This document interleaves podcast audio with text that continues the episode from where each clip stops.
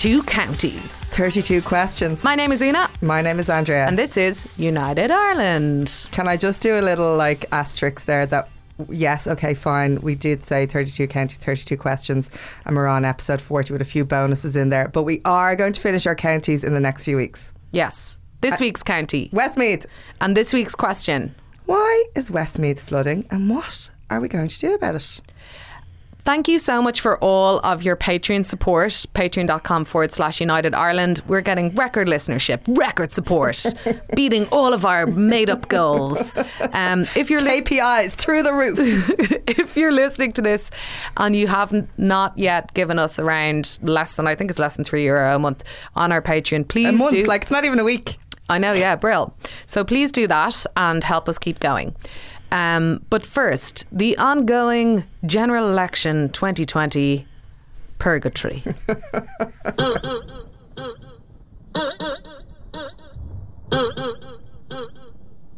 Um, nothing really to report this week. Well, there is. Well, okay, so Leo Varadkar wrote an article in the Sunday Independent that was a bit like, whoa, um, because obviously attacking Sinn Féin has gone really well. Give us the top line because I couldn't get into it. Basically questioning um, Sinn Féin's finances, saying that they should be kind of looked into, saying that some of the politicians, quote, appear to live way beyond their means. Little Charlie Haughey throwback there. Um, and talking about their fundraising in North America, um, you know, saying, you know, Sinn Féin's public representatives claim to earn only the average industrial wage, that their salaries are not returned to taxpayers donated to the party. Um, basically just giving talking about like that they're that Fine Gael and Sinn Féin be incompatible in government, that they refuse to recognise Ireland as a legitimate sovereign state, you know, just basically going all out.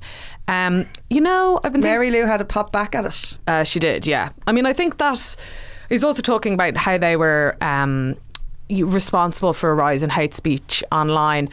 I'm beginning to think, this might be a bit out there, but I'm beginning to think that I think there are probably maybe emerging questions over Leo Varadkar's future as leader of Fine Gael. I didn't think, no, I'm serious. I didn't think this before the election and I didn't think it during it. I thought he had quite a good campaign personally, apart from the massive screw up at the start with regards to the Paul McCauliffe thing and the, the man who was injured, who was homeless. Um... And then in the immediate aftermath was okay. But this repeated fail tactic um, is is would kind of indicate a lack of imagination or purpose in, in terms of defining what the party is.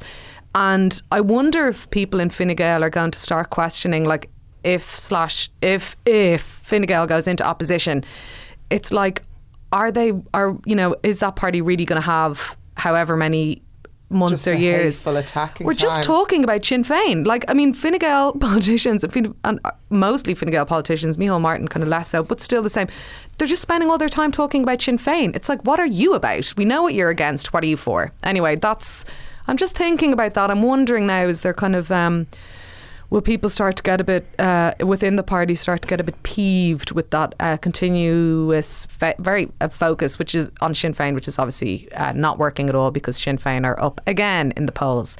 In other news, the El Corones is... Um, what? Well, I haven't heard anything about it. What is this? Um, it's a virus. Okay, so we know, we know all, uh, you know, the things that are happening with regards to the coronavirus. Uh, interestingly, there's a lot of stuff around...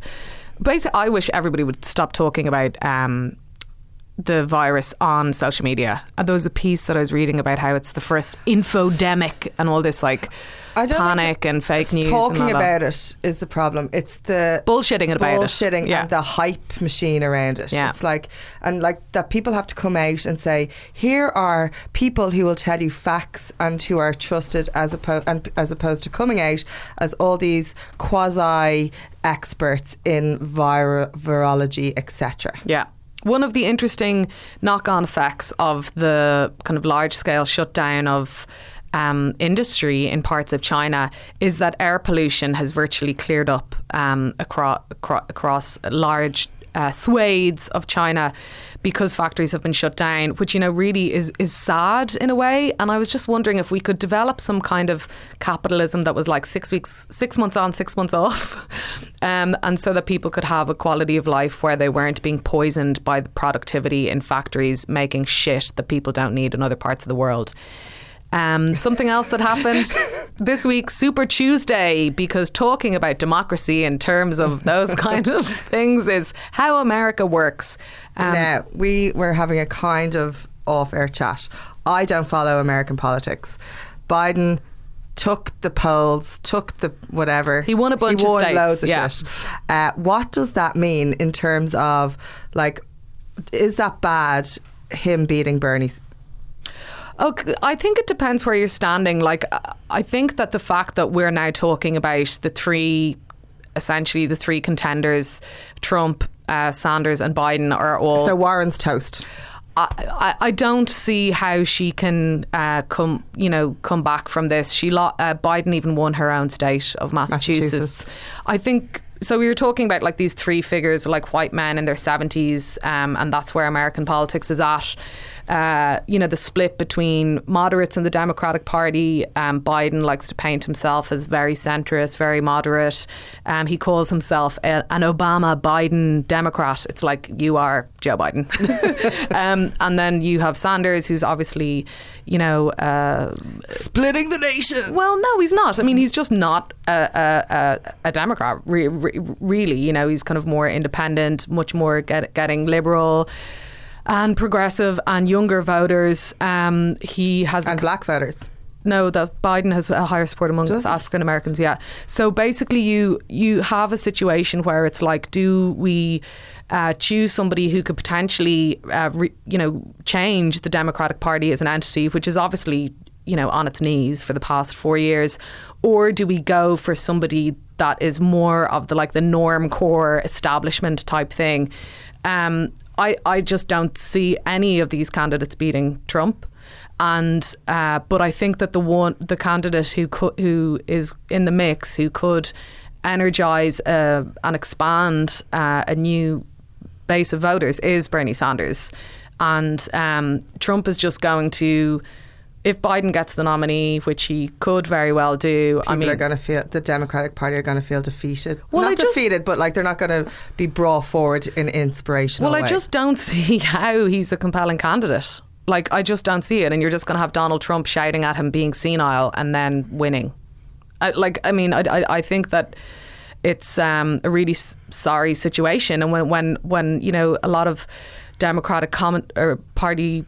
surrogates or, candid- or commentators or whatever are talking about this electability thing, and you know Biden's more electable. It's like, Donald Trump is your president. uh, electability is a myth, you know. So anyway, going forward, he won Super Tuesday. He won about ten. He won about ten states. So, so what's next? So the primaries will kind of continue. Like, different states will be voting, and then they'll all kind of come together in their big uh, convention and pick. Um, pick a nominee. I think it would be pretty smart at this point if Sanders announced uh, Warren as his running mate. That might be a way to soak up uh, some support. But um, yeah, it's all a bit fucked, okay, to be honest. Um, Final bit of news this week on. that I want to put in. Sinead Jones, um, who described herself as a conscientious protector of the environment, went on trial for cutting down two hundred fifty Sitka spruce trees with a chainsaw and refla- replaced them with native trees. And boss. She, she is an absolute boss. Now, obviously, we don't condemn uh, or encourage um, cutting down Coillte forests. However, the statement... Speak for yourself, Andrea. The statement she made, and the court did say, I don't want you to use the courts as a political platform, but obviously it did.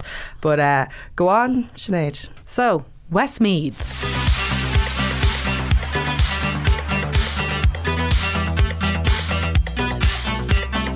County facts, Andrea, hit me. Population eighty-eight thousand seven hundred seventy. It is re- known as the Lake County, which is, where is the other Lake Counties? Como in Italy, and the other Lake County I in England. England has a Lake County. Lake District. Yeah, whatever. uh, it originally formed part of the historic Kingdom of Meath, and it was named Meath because the kingdom was located in the geographical centre of Ireland. So I would, I would. I'm going to hedge my bets and say that mead means middle. Would you say that's like a good estimation? It's an old Irish word, yeah. M I D, yeah. Uh, Ishnakill is where King Tuathal Chocmar erected his palace in the early second century, and from here the pagan kings of Ireland ruled for two hundred years. You never hear about that, do you? Like two hundred years of ruling from Westmeath. Who mm. knew? Um, now, this is where it all gets a bit juicy. In the Norman invasion of Ireland, the territory of the Gaelic kingdom of Meath formed the basis for the Anglo-Norman lordship of Meath, who granted uh, by King Henry the Second of England, Hugh de Lacy, this land in uh, eleven seventy-two. And unfortunately, uh, we could say there may have been a problem with de Lacy's sperm because he had no male hairs. Speculation. Pure speculation. So the lordship was split. Well, maybe not a problem, a blessing, because he had two great-granddaughters and the lordship was split between the two of them. One got the central eastern portion, and that went to Maud de Gro- de Jeanville. Jean, that's very French, um, as the Liberty of Trim. And the other part, which was the northeast and western portions, went to Maud's sister, Marjorie de Verdun. There's definitely a very... Um, They're Normans. Well, there you go. There's definitely a French influence. Q E D. Um, and in twelve ninety-seven, it was the Royal County of Meath. Um, the Liberty and Royal County was merged in fourteen sixty-one, and while the Uh, east of the county was in the English Pale, the west was Gaelicised in the fourteenth century and outside the control of the Sheriff of Meath. Mm. Um, and as a part of the better administration of the newly established Kingdom of Ireland, the Parliament of Ireland passed the Counties of Meath and Westmeath Act in fifteen forty-three. So, yeah, that's where the division comes from.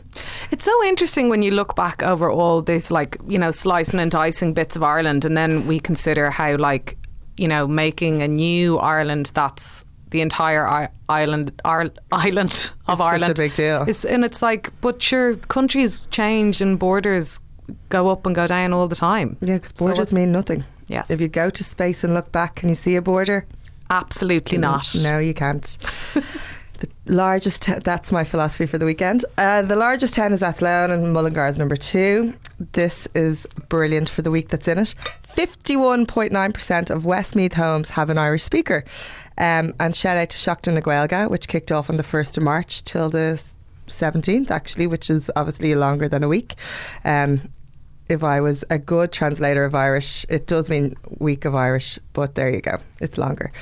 Uh, Westmeath is home to Joe Dolan, singer, Niall Horan of One Direction, now single, not single, solo, solo. singer, uh, Robbie Henshaw, rugby player, Michael O'Leary. Boo. Controversial. He's in a bit of trouble at the moment. Uh, gives me a pain in my face, Michael O'Leary does. Anyway, go on. Uh, Walter Raleigh. Now, he's not from Westmeath, but he did spend a lot of time in Kailua Castle.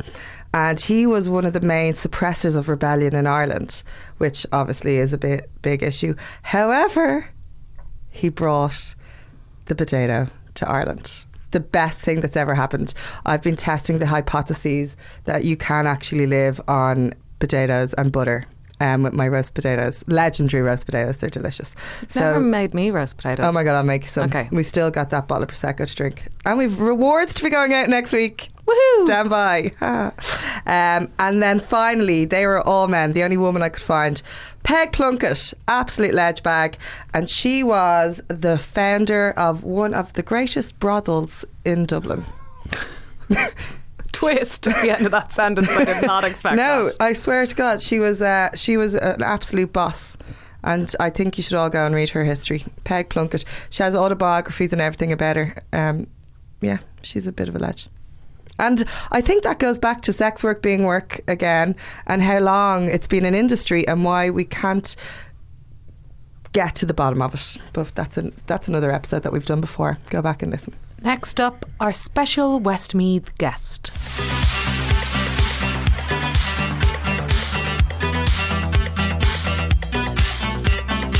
Niall Brezzy Breslin.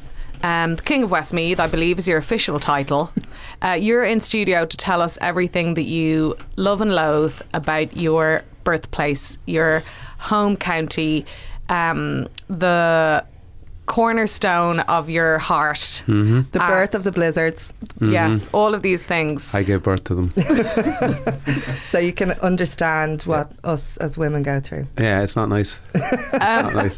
Tell us about your Westmeath childhood. How much of a role did place play in you're growing up? Uh, I was actually born in Dublin, my, in born in Blanchestown. My dad's Stop in the, the army. Podcast. No, wait, wait, wait, wait, wait. But I, before I could talk, I was dragged to Mullingar, so it definitely dictated my personality, good, bad, or indifferent. Uh, Mullingar, growing up in Westmeath, um, I always believed that who you're around and where you're from dictates so much about your psychology and your personality uh, as you get old, older. Um, and I think Mullingar certainly did, and my friends at the time certainly did. Um, but the thing about it was, it was it was always an army town where I'm from, Westmeath, because that's where my dad was, and it was always that was your that was the hub of the whole town. And then they closed Explain the feckin' barracks. Explain the army town bit. There was a massive barracks there, okay. So it wasn't like it was not like those lads walking the streets with submachine guns. And we don't even have guns in the army, but it, it was it was a huge headquarters for the army. So that was the buzz in the Irish in army. Yeah, yeah, it was one of the bigger, bigger, what bigger. Other fucking well, what army? Do you I don't know anything about well, army life. Shannon's guys. A big old spot for the American army, so yeah, I get what you're saying. Um, but yeah, I didn't even know we had an army there, Grant. No, that, that, no, that's that's insulting my father now, who was who who spent much of my life overseas. We were one of the most respected peacekeeping forces okay. in the world because we were colonialised. So all the lads you go to are like, well, they were kind of like us. So all the kind of countries around the world, they liked the Irish as U N peacekeepers. Sound army. So, yeah, beers. We're sound. We we're literally there for. But my dad spent most of my life overseas. So people don't don't think of that, and that actually had a big impact on your childhood as well, because it's mm. your mother bringing you up, and my three sisters. Mm. And my fo- my brother got out of Dodge. He went to he went to Scotland. My mum's from Scotland, so she went. He went to Scotland as soon as he could.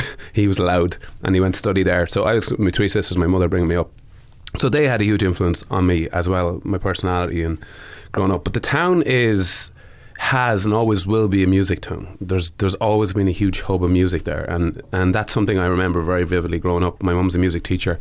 She used to she used to put on these kind of amazing plays. Uh, not, she was one of the people who put it on, but in the county hall and the arts, and I used to go to see it. And that's when I first got obsessed with music, was seeing, because it was a live orchestra playing with the with the. Uh, my brother was in the band, and so. Yeah, for me, growing up there, then the school, it was a very much a religious town as well, like, because you know, all the schools were Christian Brother schools and nun schools, and, you know, I don't have to get into that. It was, you know, that's how you were brought up. Mm. You know, that's the Irish childhood. Um, but I do remember my... my so was it like re- like you've got army vibes, Catholic church vibes? Was it really regimented? No, my dad was, like, everyone expected my dad to be quite strict, but he was actually an incredibly liberal, open-minded. He was like, do whatever you want, which was the worst thing he could have said to me, because I actually did, and I started doing everything and anything. As my mum used to say, my career, if she's asked what my career was, it's like throw as much shit at a wall and see what sticks, which is a really great way to live your life. But um, luckily I don't have any responsibilities where I can live like that. I don't have kids. um, I don't think um, I'm still waiting for thirteen year old six foot six lad to knock on my door. But yeah, Mullingar I adore. I'm very proud of it, and I can't really tell you why. And Westmeath, and the thing I love most about Westmeath is the ma- amazing parts of Westmeath, not a lot of people know about. What um, are they? Like the Hill Aishnach. It's one of the most incredible places in Ireland. It's the, where, where the, the kings founded, the kings of Ireland, yeah, exactly. Yeah. And every there's Festival of Fires every year, and this place is a very special place that is relatively untouched. You know, when you look at Newgrange and you look at all these kind of incredible places that are heavily touristy led, and you know, Port Fáilte rightly so went like, this is a great way to sell this area. But Aishnach is something different. It's something different. There's something really special there. And I can't, like my best mates, my old actually manager, Moff, is one of my closest friends. I'm godfather to his children. And Marty Mulligan, who's a really well-known Westmeath man. Um, he's a poet. He's a slam poet. They do these tours there. And I went, ah, I'll give it a shot. I'll go for the tour. And, it's about, and I went for the tour, and my mouth dropped open for two hours. Just the stuff they were coming out. coming out with about this place. And years and years ago, without getting into it too much, the merchants used to come from all over the world, and they used to like these massive fires, because Westmeath is so flat, you could see the fires from the coastline on a clear day. So they'd light all these fires, and the merchants would know that's where to go. And they used to be one of the biggest merchant cities in the, in, in Europe on this hill. Wow. And they'd all just travel to the fires, and the High Kings of Ireland were there, and it's just incredible, and all the histories are. So for me, which is kind of unusual for a centre of the country town. Yeah, well, we, we, we, we okay. see, you know, with, with Westmeath, there's a huge uh, history there, but the history is really subtle, and I love that about mm. it. It's not like in your face, you know, it's really, really subtle. There's huge history around, even around uh, independence and around even the war in nineteen sixteen. There's loads of these really subtle things. And there's a woman there, and if you ever have a chance, Ruth Ellingworth's her name, and she's a historian. And if you ever have a chance to get her on this podcast, never mind Westmeath, you've never heard a woman speak with such authority and understanding, clarity of how a town or an area was so influential on the rest of the country. Mm. So she does these tours, and it's incredible because she brings in everything from the High Kings of Ireland then to uh, landowners to to you know the repression, colonialism, and she just merges into this incredible story. Um, and I only in recent years have become incredibly interested in the history of Westmeath and what, what exists there. And over the last couple of years, I started to get into cycling. And one of the reasons I love cycling is because I now know every inch of that, that county. I've cycled every road that county. I sound like, a, like an old man, but I literally have cycled every road that county. I know every bit of it. I know every story.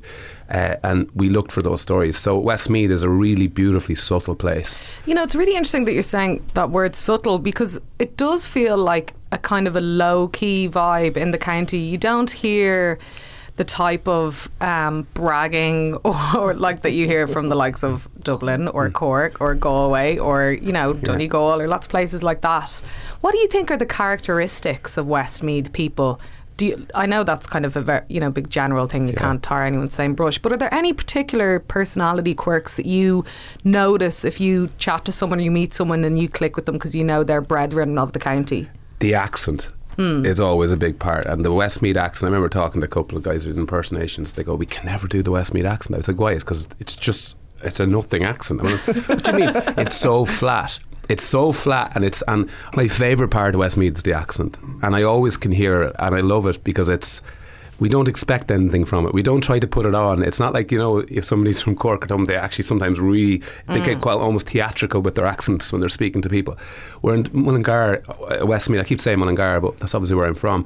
But what I love about it is, and a couple of about two years ago there was an ad on uh, on like national radio for Expert Electrical, and it was the most Westmeath. It was ah, Expert Electrical, and I love the ad because he, he was screaming it. It was like if you got somebody, you know, the American, the overtop American adverts. It was like that guy who just had too much Red Bull, and he was put onto this ad, and I loved it. And I actually tweeted when they took him off, and they put some kind of gen- generic voiceover on it. Then you know, you know, Expert Electrical, like, and I tweeted about it, going, "Where's the Westmeath dude gone?"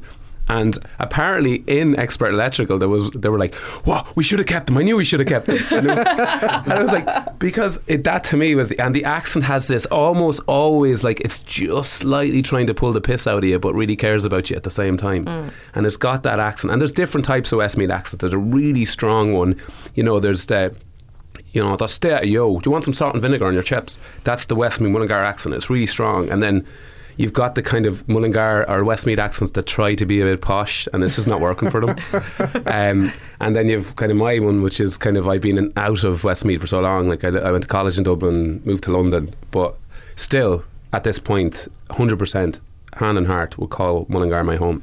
And always will. So, you know, that's, I think, the important part. So you obviously adore it, but what would you say are the biggest issues facing the county and how are they being addressed? I think, like most issues in Ireland, uh, we, we, we have social problems there. We Like every county, there's social issues there. You have to remember Westmeath, that's pretty big. We have two big towns there. Like um, Mullingar and Athlone are, by Irish standards, very big towns, twenty-five, thirty thousand population. twenty-second so, biggest town. twenty-second, I would have said more. No, twenty-second biggest county. twenty-second. Sorry, small county, big big big towns there. Mm. And I, I always felt with the, the social population. Issues that we have, like every other county, they're the same. Um, you know, our health system is completely defunct. Uh, we have great people in the system, but it's not it's not working. There's also socioeconomic issues. And in Mullingar, one of the things we noticed, which I have to say, when, this will tell you how politics works, you know, when somebody gets selected as a T D from somewhere like Athlone, and they're like someone like Mary O'Rourke, who's an incredible woman who was very passionate about it, you could straight away see the impact that had because all the commerce would go to where th- the people were lobbying in the room to get people there. And Mullingar didn't get a lot. And then they closed the barracks. And then we were like, oh, we're in trouble here. We're socially really in trouble here. Mm. We need to figure out a way of getting people to the town and keep them in the town. And so over the last few years, there's been this huge move towards equality in, in Ireland, which which has been an incredible thing to watch. But we still haven't got that real love or grot to go and look at socioeconomic equality. Yeah. Like, where, because it's a tough conversation and not everyone wants to have it, and it, we're just after a recession and there's this whole move to self-preservation and stuff like that. But in Mullingar, we've started to do things which I find really, really amazing. That if this kind of, my my age group, which like, you know, late thirties, with kids who now realise they want their kids to grow up in a town that has this stuff. So they're getting really passionate and they're starting to drive these campaigns. We had the F L A this year, which is massive. That took serious work to get it there. That's going to have a, like the coronavirus can feck itself. I, I swear to God, if the people walking around like zombies, that F L A's going ahead. Um, and w- we, we've got, we started to get commerce into the town. We started to do events, and and it's been, like this week, I was at the Mullingar International Film Festival. Now, saying that coming out of my mouth, you're, you're looking at me going, what? And it was amazing, because when I heard about it, I was like, are you serious? This guy just went to Hollywood. He was like, he put a, he had a short film about a woodcarver, and he was like, I want to, Noel Mackey was like, I want to do a film festival in Mullingar, and I off he did. And That's there was like amazing. nine hundred people at it. It was sold out. Amazing. And it'll be sold out next year. So towns and, and counties are not made up of, they're made up of people like that who got who, who care about what they're from. Mm. And we do as well. I I do as well, and I always say, like, you know, if there's stuff we can do. Um, I remember one of the things we set up a, a U C A F. Well, Justin Ryan and Justin Moffat, when the blizzards, they all set up this U cafe. It's called the Yo-Yo Cafe, and now it moved in, it's moved into this incredible thing. We have so many young kids in Mullingar in this cafe. But we started to do these fundraisers called Mullingar Rising to build a recording studio for them in in the in the the, the barracks in Mullingar. And we did, and we built the studio. We got some really deadly gear, and Justin really drove that with a few other, Frankie Byrne and a few others. And we built the studio, and then after putting all the deadly gear into it, I, I was saying to that, geez, it'd be great if we could use it. The feckers tried to charge us for it. They're like, we're running a business here. I was like, well, that's fair. Fair enough. Play to them. There's so, yeah. some really great like um, production infrastructure in Westmeath, right? Because you've got Grouse Lodge as yeah. well. Yeah, yeah. And Grouse is a world class. Special, yeah. A special. It's, it's recording studios aren't necessarily anymore about equipment. Mm. They're about an energy. How you feel there. How how you, how creative you can be there, and what kind, what kind of feeling do you get when you walk into it? And like Grouse Lodge has that, in a world that it, we're utterly distracted by all the time, and distraction is becoming our biggest nemesis, really, whatever industry you're in, especially creative. Um, we, we get pulled away, our attention gets pulled in fifty different directions. In Grouse Lodge, that doesn't happen. And all of a sudden you realise that creativity is far more profound when you can focus, and you can get into a flow, and you can work with people, and that's why it works there. And Paddy is an absolute, like, he, you need to experience him to believe him. He's an incredible, he's a, he's a parody of himself. I love him. How um, do they how do they cut off the distraction? Well, Wi-Fi it's just in such, like, I mean, remote. It is in the middle of nowhere. It's yeah. in, in uh, beside Rosemount in Westmeath. I mean, it is miles and miles and miles of just, like, like empty fields. And it's, I mean, the internet's not, well, you have the internet there, but you, you, there's just, There's just a, you don't want to be distracted there. That's more of the thing. You don't want to be. You just, you feel it different. You feel it. You can't hear anything. You know, that kind of a... Do you think that's a common energy within the place where you're from as well? Like that it is a kind of a grounding place, maybe because of the history, maybe because of the energy coming from the ground or whatever, mm. maybe because of the creative vibes flowing around. Yeah, I do. I always, I always have. I always believe where you're from. I went home last night uh, just like... just to see my parents, and I can feel it the minute I get in. I can feel it the minute I get to the town, because what happens then is things that you would have experienced when you're growing up. I'm very lucky that most things I experienced were very positive things, and when I get to the town I can feel them. And then the idea of I've my two or three closest friends are still in Mullingar, and I like ring them, and only up to this point most of my conversations with them are obviously on the phone or a text or WhatsApp, and just being able to go, I'm actually calling around to you. That different, and it brings everything back. And there was one story of, I remember I wrote about it in Lust for Life, and it really kind of made me realise how much I love where I'm from. One of my really close friends, Owen, when I was growing up, and he really dictated my personality. He like he was out, he was a different world, different breed, and one of the funniest men I've ever met. But he got very sick, and like we were told, he, like I was told on many occasions he wasn't going to survive, and he had uh, like very, very serious cancer. And me and Owen had a very strained relationship towards, you know, because we were both kind of so, I don't know the best way to describe it, we both went in completely different paths, um, and neither of them were right in many ways. Uh, and so our, our relationship was broke down. Mm. And then when he got sick, obviously, and then his dad passed away, I was kind of like, like nothing should matter. Like this type of stuff, I have no matter what any of us ever done in the past, it doesn't matter. You got to go back to the person. So I went back to Owen, and I reconnected with him, and in that moment, literally, my whole childhood comes back, and you kind of realise that, like, we all we all are really just innocent, kind of senses of self, trying to navigate the chaos of this world. And I kind of mean, nothing matters when you have a friend like that. And you know, you know, nothing he ever did. And I remember I'm saying to him, "There's nothing you could have ever done in the past that I would judge you more than I respect you now for what you've got through and how you got through it." And and now he's a yoga master. Like this guy, he basically decided, "I'm not going to die." He believed he wouldn't die. His mind is, he started to meditate. He started to get into cold water every day. He just, it was so inspiring to watch it. And he is what I think of when I think of my childhood in Westmeath. So it's funny how we grow apart very quickly. And I always say that to people, no matter where you're from, there's always four or five people that you have Brilliant. to hold on to. Mm, and, and places about yeah, people, really. Time. Thanks so much for that. That's beautiful. And I know a lot more about the Westmeath vibe now than I did at the start of this conversation. Oh, never mind the entertainment stuff. Get down there, lads. It's some crack. There's like, and it's great pubs, great places. Where's to the number go, one place people. to stay? In, in Mullingar. Yeah. Oh, just Mullingar. just, just Man, really, Mandy just Breslin does, a, does a, an absolute deadly uh, friend, friend's re, mate uh, Airbnb, but there's loads of places in Mullingar, there's loads of pubs. John Daly's a great spot. Deck and the Blizzards owns it. um, I mean, it's just a good, Athlone's a deadly spot as well. Like you've got Wineport Lodge, you've got all these places, you've got, you know, it, the whole the whole. What I will say to you, if you're interested in subtle history that will blow your mind, subtle's never been a word associated yeah, with me, or me, to be honest. But, so, maybe I'll give it a go. You're more than welcome to come down and get a bit of subtle history in, in well, it doesn't mean you need to be subtle. so, so yeah, I, I, I would massively advocate it. And then we got brilliant roads as well.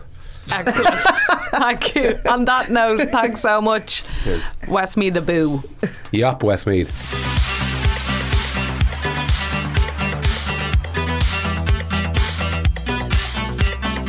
So in recent days and weeks, um, there has been wide-scale flooding in the centre of Ireland.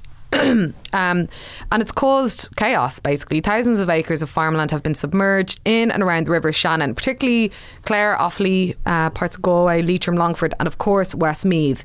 Dozens of roads have been closed. Uh, parts of the train line between Limerick and Ennis was flooded. And if anyone has seen that mad drone footage of farmland being flooded in the area, it's kind of astonishing the damage that's been caused. So that's what we're going to be talking about this week. Why is Westmeath flooding and what can we do about it? There are many areas in Ireland susceptible to flooding, but Westmeath is really up there, especially places such as Golden Island and Athlone, due to its prox- proximity to the River Shannon and its kind of low-lying in general. The Shannon Callows, that's the area of land, uh, of flat land kind of on the shore of the Shannon. And when that floods, the floods cover farmland, destroys turf, uh, floods houses, football pitches, birds' nests are drowned and so on. So there were two really devastating floods um, in recent years, November two thousand nine and then over December twenty fifteen into January twenty sixteen. And a flood defence plan was developed for Athlone. Um, ten walls spanning over a kilometre, embankments, six floodgates, four raised roads, and that work is being done by the Westmeath County Council and the O P W. It started in November uh, twenty seventeen. It's still underway. Flooding in Athlone is complicated by this combined sewage system, which is quite common in Ireland, where the sewage pipes also collect uh, water runoff. And so this can include kind of floodwater from the Shannon when there's been very high rainfall. And as a result, raw sewage is pumped into the Shannon and the Athlone Canal at nineteen locations when there is heavy rainfall. This is in breach of European directives, and the European Commission successfully prosecuted Ireland on this matter um, very recently. Uh, so in Ireland, we talk a lot about flood defence, but less so about flood prevention. Uh, so flood, preven- flood prevention, like practical stuff, not building on floodplains. There's an idea. Maintaining rivers and canals better. Building less so you're not concreting over green areas that naturally can soak up water. Re-wetting bogs.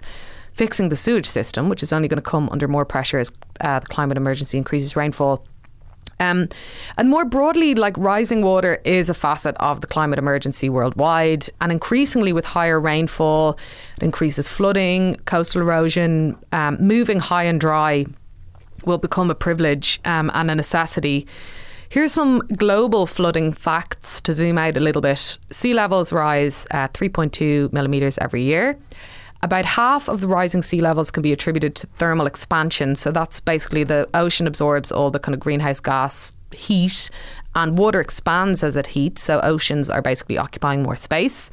Glaciers melting earlier and more uh, also contributes to rising sea levels, as well as the destabilisation of ice sheets in Greenland and Antarctica.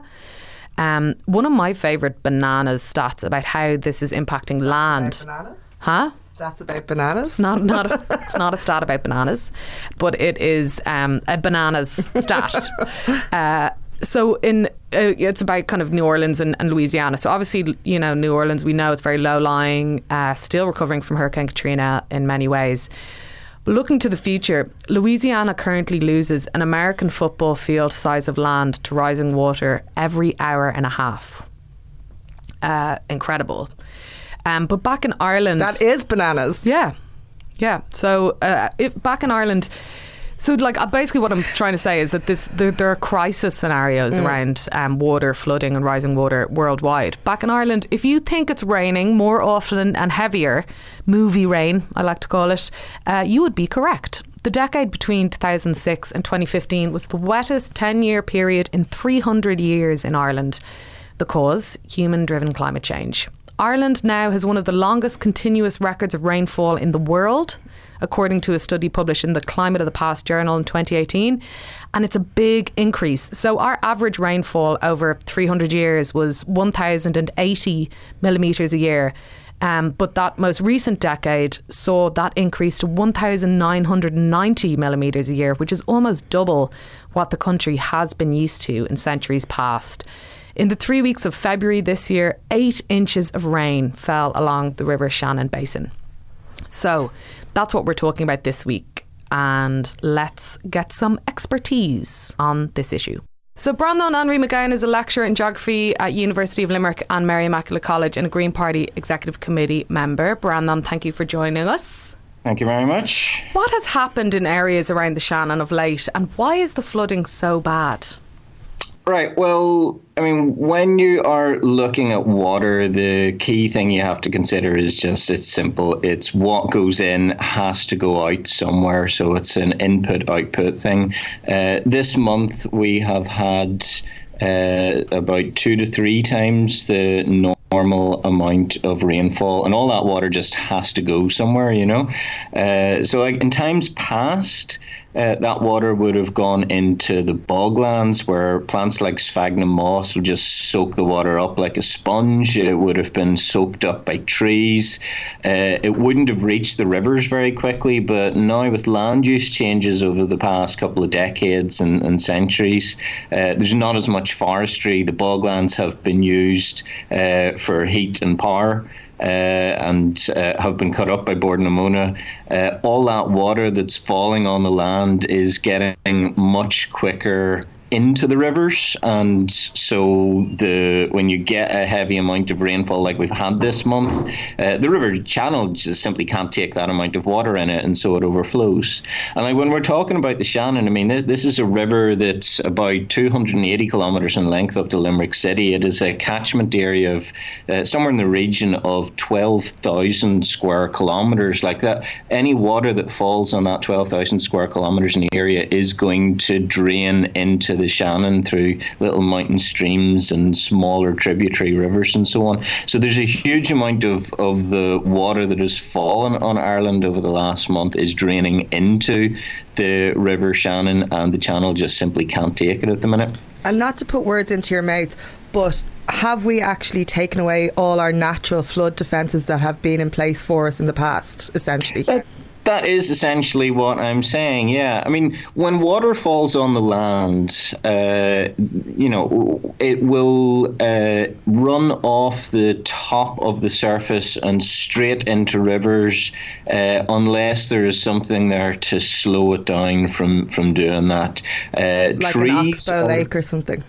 Well, no, I'm thinking like... There's my, you know, there's my high school geography. It's funny how many people mention that uh, as the thing that they remember from junior cert geography. But I'm thinking more like trees. You know, when water falls on a tree rather than the bare ground, it falls onto the leaves and twigs, and then it goes and trickles down the branches onto the trunk and, and infiltrates down into the soil uh, and then can flow down to be part of the, the groundwater. Uh, when water falls on on a wetland area like a bog, it gets soaked up by the plants. The water doesn't flow easily through that, so it pools. And, you know, well, the name wetlands is fairly obvious, mm. right? Of what they do, uh, and that slows the water from flowing straight over the surface of the land uh, because uh, we have diminished the amount of wetlands and the amount of forestry over Ireland over the past decades and centuries. We just simply don't have those natural defences built in anymore,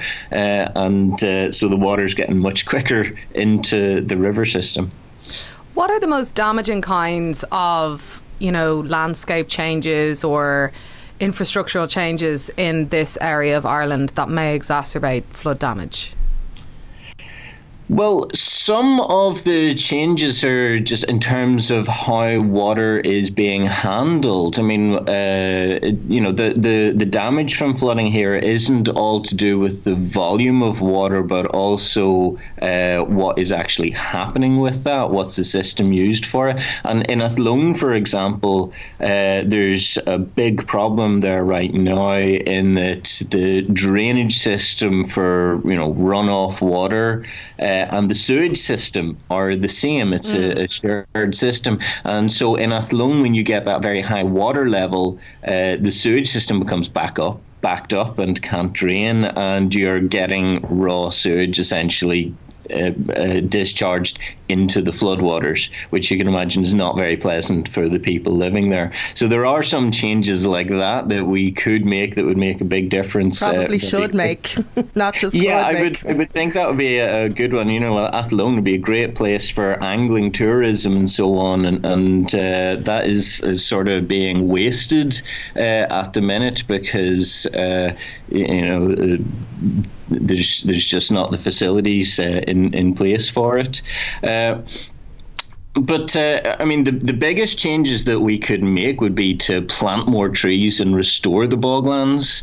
Uh, there are other changes that we have made that can be damaging as well. I mean, any urban area uh, is a, a, a bit of a bad idea in terms of flooding because, you know, no matter about trees being better than grasslands for absorbing water and that, urban areas where you have those sort of hard impermeable surfaces are even worse. All the water that falls onto urban areas essentially drains off straight away. And and I think we have to be careful in where we are uh, building areas and then what people do in those areas. Like, just think of back gardens. Like, how many people convert their back gardens into uh, yards or paved surfaces? All of that, you know, causes the water to drain off over the surface and uh, uh, straight into rivers and so on, or back gardens with a couple of trees in them are, are immensely better. Uh, so, I mean, it, it's not so much that there's one massive, huge thing that we've done wrong. There's lots of tiny things in, in lots of different places, you know what I mean? And when you're talking about hard surfaces, all the kind of flood defence uh, mechanisms that have been put in by county councils or city councils or whatever around the country seem to be a lot about removing hedgerows and putting in um, hard surfaces for to stop like dam effect dam effects etc, which are all very hard and uh, un- impermeable. So is there an issue with those kind of defences being used? Well, those kind of defences can certainly have a place, you know. Um, I mean, there are places where you have built up areas now and you just simply want to stop the water getting into them. And, you know, they, they do look awfully ugly in places and sort of speaks to a bigger problem with our planning system, but uh, they, they, they can have a place. The, I mean, it, it doesn't solve the problem in its entirety. You know, it will stop particular houses or whatever getting flooded, but it doesn't mean that the water level is going to go down any. It just means that the flooding is going to happen somewhere else. You know, it'll just push the, the flooding further downstream along the river. Uh, so there's a different area that's going to suffer from it. So that that's sort of a local solution where you can push flooding from uh, an area that's built up to to maybe an area that isn't, that can work okay, but it's not the sort of thing that you'd want to do everywhere. Uh, as I said, really the only solution uh, to this problem is if we work with nature rather than against it, and that means uh, planting a lot more forestry uh, around the Shannon catchment area in particular, uh, re-wetting the bogs.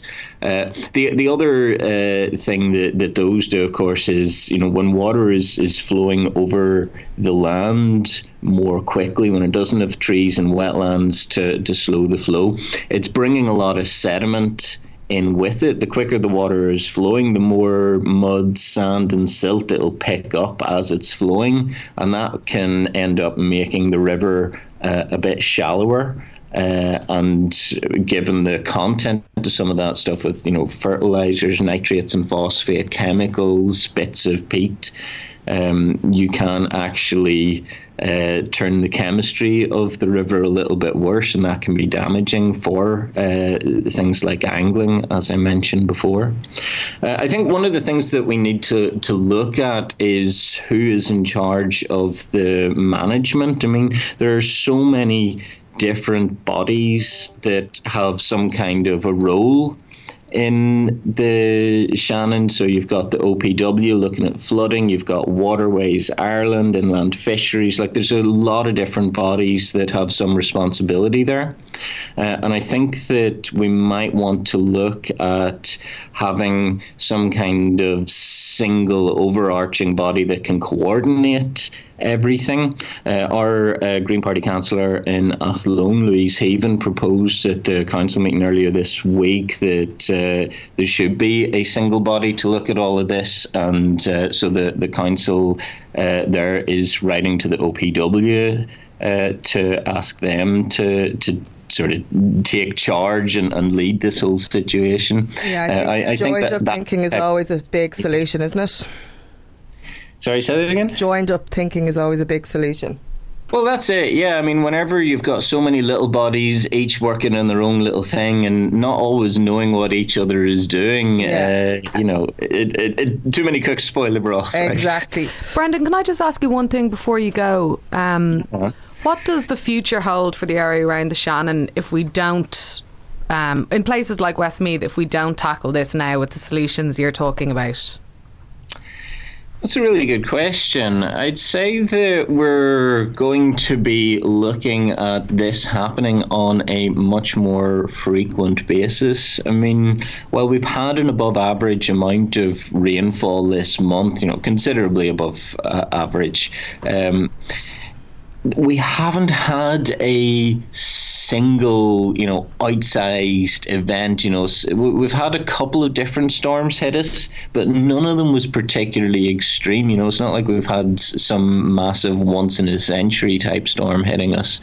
Uh, it's just been a, a sort of slow, gradual thing. And my fear is that this is uh, the new normal, essentially, that we might all, not always get this amount of rain in a month, but we are going to be getting uh, repeated winter storms of this kind, dumping a lot of water uh, on the Irish landscape over the winter, and so flooding like this just will become more frequent, more normal. I mean, the, the studies uh, that have been done, like the, the the flooding plans and so on that the O P W have looked at, the C FRAMs, uh, have shown that there is more flooding now uh, along the Shannon than there was in decades past. So we have already seen some impact uh, of uh, climate change on that.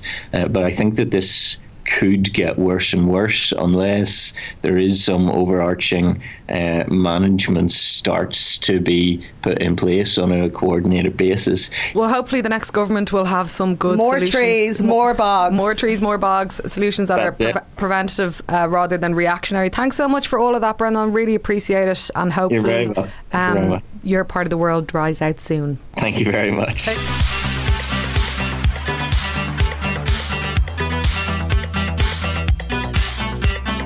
Andrea, what's getting in the sea apart from rain, runoff? Sorry, actual go-go gadget snort there. Uh, getting in the sea, I'm going to paint a picture. So get emotional, people. There I am.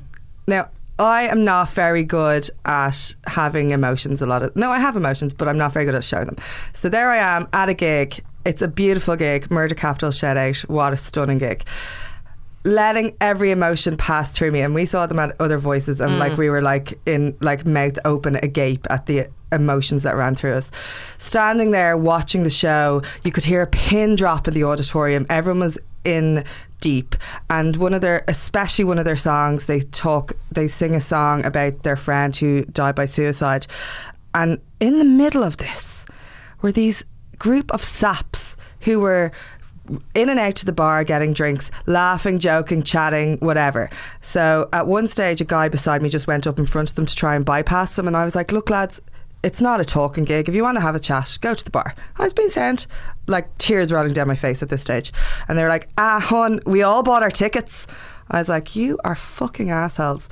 Like, I just don't understand how you can have so little disrespect for what you are at an event for, to not tune in to the music and what everyone is there to tune into by just disregarding what people want and for your own, like what you what you're enjoying or whatever, and how you can just disregard a whole room of people trying to enjoy a gig. So this week, Getting in the Sea is absolute saps at gigs talking the whole time when there's music to be enjoyed. I concur with this a lot, very strongly. Um, what are your fave bits this week? Oh, my fave bits are, firstly, Grafton Architects, who were awarded the twenty twenty Pritzker Award, which is essentially a Nobel Prize for architecture, um, and it's the they're not the first women to win, but they are the first two women to win together, um, and the first Irish uh, architects to win. It's a fucking huge deal. Oh, it's a huge and it's deal, and they're so amazing. Big up Shelley yeah. and Yvonne. Deadly was so delighted. Uh, my second thing is uh, a, there's a feature doc um, called When Women Won, which is a feature by Anna Rogers, which tells the story of Together for Yes, and it is screening on Thursday of this week at four p.m. and if you want to get tickets to that, go to diff dot I E, which is part of the Dublin International Film Festival. Um, and finally, also as part of Diff, um, the I C C L uh, Rights on Film Award is being awarded on Friday, and I I've spoken about this before. I, I'm just so blessed to have seen the five films that were in this final, and they're still all screening as part of the festival, so I would really encourage people to go onto Diff and have a look around um, at some of the films, but all, in particular the ones that were part of the I C C L's Rights on Film, which were highlighting human rights in film, because obviously um, they are using this medium to connect with people's empathy and understanding of different issues, and to encourage people to want to go and make a difference. And I know that I came out of each of these films going, oh my God, what can I do? Um, so there was a film called Balloon, Santiago Italia, Herself, um, Street Leagues, which is a brilliant film about football, the impact of football on homeless people. There's a homeless World Cup. It's absolutely brilliant. So go and see all these. And as part of that, Liam Cunningham is getting the inaugural I C C L, which is the Irish Council for Civil Liberties, Lifetime Contribution Award on Friday. Um, so yeah, big up film. Film, as I am always corrected. Fine, I'm Irish. Film.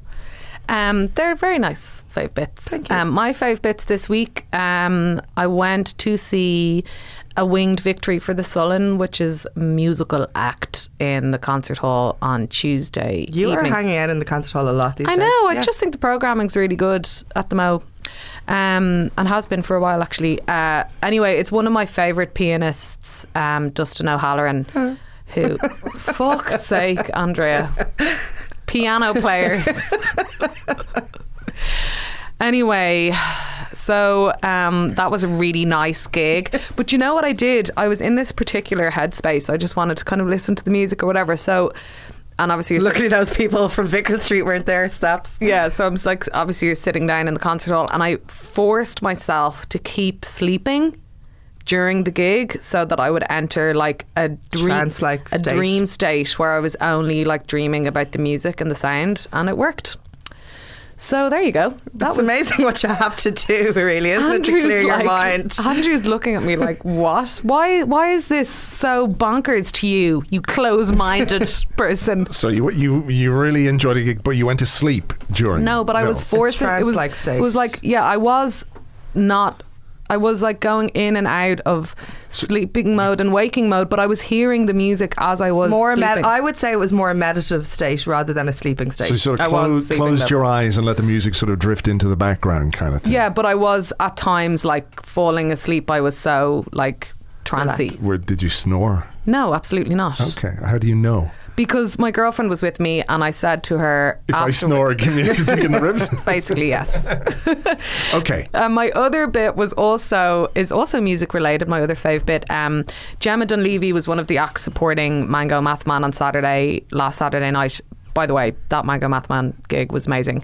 Um, so Rebel Phoenix was supporting, and also Gemma Dunleavy. I haven't seen Gemma play in a little while. Maybe it's been maybe a year or something. And she's just stepped up another level. She's just... a fucking star. Like, she's so brilliant. And as it happens, if you live in Dublin or are travelling to Dublin this week, she's playing a show upstairs in Whelan's on Thursday evening. And as uh, it also happens, she gets her nails done in Drop Up. Oh, so you no. might come across her. There you go. Um, she was fantastic. Uh, so yeah, that those are our fave bits. This podcast, produced by Andrew Mangan, who refuses to sleep at gigs like some kind of freak, um, at Castaway Media, with support from Susie Bennett and you, our delicious, delightful, amazing, stunning Patreon supporters. Patreon.com forward slash United Ireland. Keep that coming. We need to keep this going. Cristal Clearal gave us his tuna chicken roll for our soundtrack. Sarah Fox did all our design. And you can find links to all of our socials on our website, united ireland podcast dot com. Please get in touch with us if you have something to say. We are, our D Ms are open. Yeah, they are. And our inbox overfloweth with your um, recommendations, comments and support. So please keep that coming as well. Andrea, what is the tuna chicken roll? So, because we were talking a lot about flooding, et cetera, and maybe losing parts of our cities, as you highlighted with those football facts of football overflowings, I picked a classic. It's Dear Miami by Roisin Murphy. Amaze. I've been Una Mullally. I've been Andrea Horan. This has been United Ireland, and that, that was Westmeath. Westmeath.